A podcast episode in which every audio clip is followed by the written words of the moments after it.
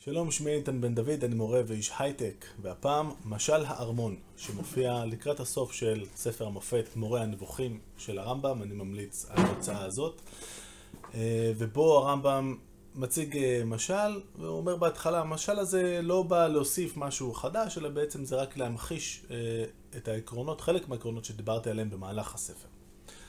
אז, אומר אפוא, המלך בארמונו.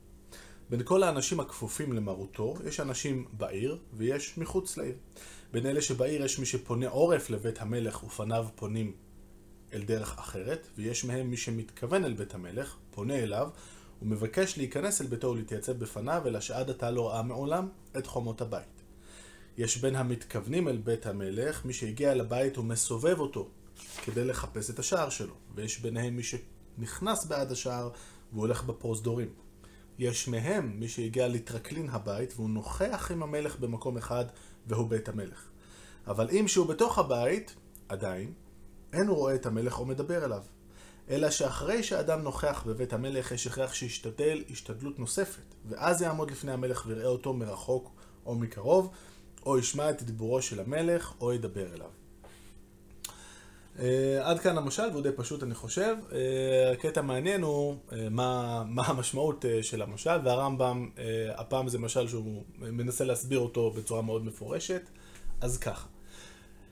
הנה אסביר לך את המשל הזה שהמצאתי ואומר. אלה שמחוץ לעיר הם כל אדם שאין לו אמונה דתית, עיונית או מסורתית. כמו הטורקים שבקצה צפון והסודנים בקצה דרום והדומים להם מבין הנמצאים עמנו באקלימים אלה. זאת אומרת, אלה שנמצאים בסוף העולם לא שמעו בכלל אף פעם על אנשים כמו משה רבנו וכל מיני כאלה, זאת אומרת, הם בכלל לא במשחק אה, בשום צורה, והוא אומר, בעיניי אין אין אלה בדרגת בני אדם. אה, לא רק אין להם את המסורת, אלא גם כי אין להם עיון, זאת אומרת, הם גם לא מבינים שום דבר בפילוסופיה, במדע וכולי, הם פשוט לא חושבים על הדברים האלה בכלל. זה קבוצה אחת. אלה אשר הם בעיר אבל הפנו עורף, הפנו עורף לבית המלך, הם בעלי דעה ועיון שנוצרו להם דעות לא נכונות. או בשל טעות גדולה שאירעה להם בשעת עיונם, או מתוך שקיבלו ממי שטעה.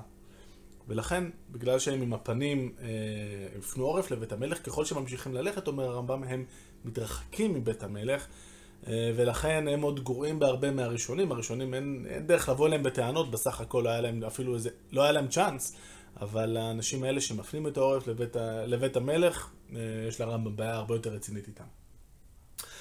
אלה הפונים אל בית המלך ומתכוונים להיכנס אליו, אולם מעולם לא ראו את בית המלך, הם המון בני התורה, כלומר עמי הארץ העוסקים במצוות. זאת אומרת, מי שמקיים את המצוות, וכאן אנחנו כבר נכנסים לאחד מהמקומות אה, ש, שבגללם התקיפו את הרמב"ם הרבה מאוד עוד בחייו ואחרי מותו, ובסופו של דבר, למי שמכיר, גם היה את פולמוס הרמב"ם הגדול, אה, שבמסגרתו גם אה, שרפו את הספר הזה, אשכרה, את הספר של הרמב"ם בכמה אירועים שונים, בכמה מקומות שונים. הרב אומר, מי ש... זאת אומרת, הדרגה השלישית, זאת אומרת, אנחנו לא במצב הכי גרוע, זה בסדר, אבל מי שרק עושה מצוות בלי ממש לחשוב על מה שהוא עושה מבחינה עיונית אמיתית, אלא רק מקיים את המצוות בצורה פשוטה, היהודים, היהודים הפשוטים שרובנו, אה, אני חושב, אה, מכירים, ולרובנו זה כנראה הסבא או הסבא של הסבא שלנו, אז אמנם הם בדרגה השלישית, אבל תכף נראה מי נמצא בדרגה יותר גבוהה מהאנשים האלה. זאת אומרת, הוא שם אותם במקום יותר נמוך ממה ש... רוב, ה, אה, רוב ההוגים האחרים, רוב החכמים האחרים, במקביל לרמב"ם, היו רוצים לראות אותם. המגיעים אל הבית וסובבים סביבו, זה הרמה הבאה, הם חכמי ההלכה המאמינים בדעות נכונות שקיבלו במסורת, דנים בהלכות הפולחניות, אבל אינם בקיאים בעיון בעקרונות הדת, וכלל לא חקרו לאמת אמונה. זאת אומרת, הם קיבלו את הדעות הנכונות שלהם, הדעות הנכונות זה בסדר, אבל הם, הדעות האלה לא עברו תהליך של ביקורת ועימות אצלם. הם פשוט, אה, זה מה שהם שמעו, זה מה שהם עושים, אז סבבה. הם מבינים את העקרונות הנכונים, ולכן הם בדרגה יותר גבוהה מאלה שרק מקיימים את המצוות, אבל הם עדיין לא ברמה מספיק גבוהה, כי הם לא עברו תהליך של ביקורת עצמית על הדעות האלה שהם קיבלו. אלה שהעמיקו להם בעקרונות הדת נכנסו לפרוזדורים. האנשים שם, או גם שם היינו אומרים היום, ללא ספק בדרגות שונות. ומי שיודע אה, להוכיח אה, בהוכחה מופתית, כמו שאומר הרמב"ם כאן, זאת אומרת, מי שיודע איך אה, לבסס את הטיעונים שלו, כמו שהרמב"ם מנסה לעשות במורה נבוכים, ולהוכיח למה למשל חייב להיות מצב של אלוהים אין גוף, וזאת הוכחה מופתית, אה, הוכחה שהיא כמו הוכחה בגיאומטריה, אי אפשר לערער אחריה. לערער עליה או להרהר אחריה, אז מי שיודע לעשות את הדברים האלה, ולדעת הרמב"ם זה בהחלט אפשרי, הוא כבר בדרגה יותר גבוהה. זאת הוא לא רק קיבל עקרונות, אה, את העקרונות הנכונים, אלא גם הגיע אליהם בעצמו ויודע לבסס אותם, ויודע גם לשכנע אחרים במידת הצורך.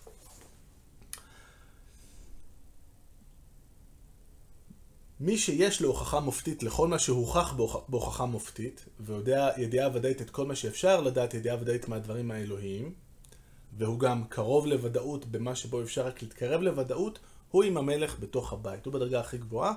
ונזכיר כאן שהרמב"ם במורה נבוכים בהרבה מקומות אומר, אנחנו יודעים, אנחנו יכולים להתקרב לאלוהים או להכיר את אלוהים עד רמה מסוימת. יש רמה מסוימת ש, שאחריה כבר אי אפשר, יש את אה, משה רבנו שהוא הבין הכי הרבה, ככה התורה מעידה עליו והרמב"ם אה, אה, חוזר על זה לא מעט פעמים. הוא הגיע להכרת אלוהים הכי גדולה שיכולה להיות לאורך ההיסטוריה, מאז ועד, ועד עולם. אף אחד מאיתנו לא יכול להגיע לידיעה כזאת ודאית של הכל, וגם לא בטוח שלמשה הייתה ידיעה כל כך מוחלטת אגב. אבל בכל מקרה, צריך גם לדעת מתי לעצור, לעמוד במקום הספק, ובמקום אחר, אני חושב שכבר דיברתי על הפרשנות אה, של הרמב"ם לארבעה שנכנסו בפרדס, והבעיה של אלישע בן אבויה אה, הייתה שהוא חשב שהוא יודע את הדברים שאי אפשר לדעת, וזה היתרון של רבי עקיבא עליו. דיברתי על זה קצת יותר בסרטון על רבי אלישע בן אבויה כאן. אוקיי, okay, אז זה, זאת, ה, זאת הפרשנות הראשונית, הרמב"ם ממשיך ו, ומסביר, ואנחנו לא ניכנס לזה כאן, איך זה כל כך מסתדר עם תפיסת ההשגחה שלו. תפיסת ההשגחה של הרמב"ם היא נושא לדיון מאוד ארוך, לא, לא נשלים את כולו כאן, אבל כן נגיד שמבחינת הרמב"ם הדרך להגיע להשגחה, להשגחה של אלוהים, או אה, כמו שהוא מעדיף לכנות את זה, לבסס את הקשר בינינו לבין אלוהים, הקשר הזה הוא, אה, הוא ממשיל את זה באחד המקומות לאיזשהו אה, חוט או חבל. ככל שאנחנו מהצד שלנו מתאמצים, החוט הזה, החבל הזה מתעבה. ככל שאנחנו מהצד שלנו לא נתאמץ, לא נשקיע מאמץ בללמוד את המדעים שהם חיוניים כדי לדעת להוכיח את הידיעות האלוהיות וכולי, וגם כמובן לעסוק בתורה ובמצוות, זה, זה ברור מאליו. ככל שאנחנו אה, לא נעשה את הדברים האלה, החבל הזה ילך ויעשה יותר דק עד שבסופו של דבר הוא יתנתק לחלוטין. אוקיי, אז נתתי סיבה אחת ללמה אה, התקיפו את הרמב"ם כאן, אמרנו שבגלל שהמקום שהוא נותן למי שרק עושה את המצוות של התורה, אה, בלי לחשוב יותר מדי, הוא מקום יחסית מאוד נמוך.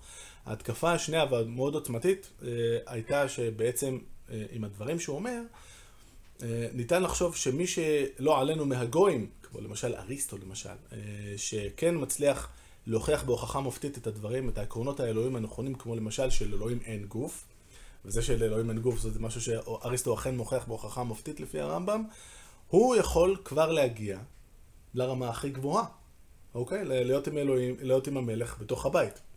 המלך הוא כמובן אלוהים כאן. אז אה, איך יכול להיות שאתה נותן אה, למישהו שהוא בכלל לא מהעם שלנו את היכולת להגיע לרמה הכי גבוהה, ולאנשים הנורא טובים מהעם שלנו אה, לתת דרגה הרבה יותר נמוכה, נושא להתקפות חוזרות ונשנות על הרמב"ם. אז, משל הארמון, אחת הנקודות המרכזיות במורה נבוכים, זה פותח את פרק נ"א בחלק ג' אה, של מורה נבוכים, זה ממש לקראת הסוף, ופרק נ"א, כמו שישעיהו ליבוביץ' אה, הגדול אמר, אחד מהטקסטים היותר אה, מורכבים ועמוקים שנכתבו במחשבה היהודית אי פעם, בהזדמנות נרחיב גם על הפרק הזה עוד יותר. עד כאן להפעם, להתראות.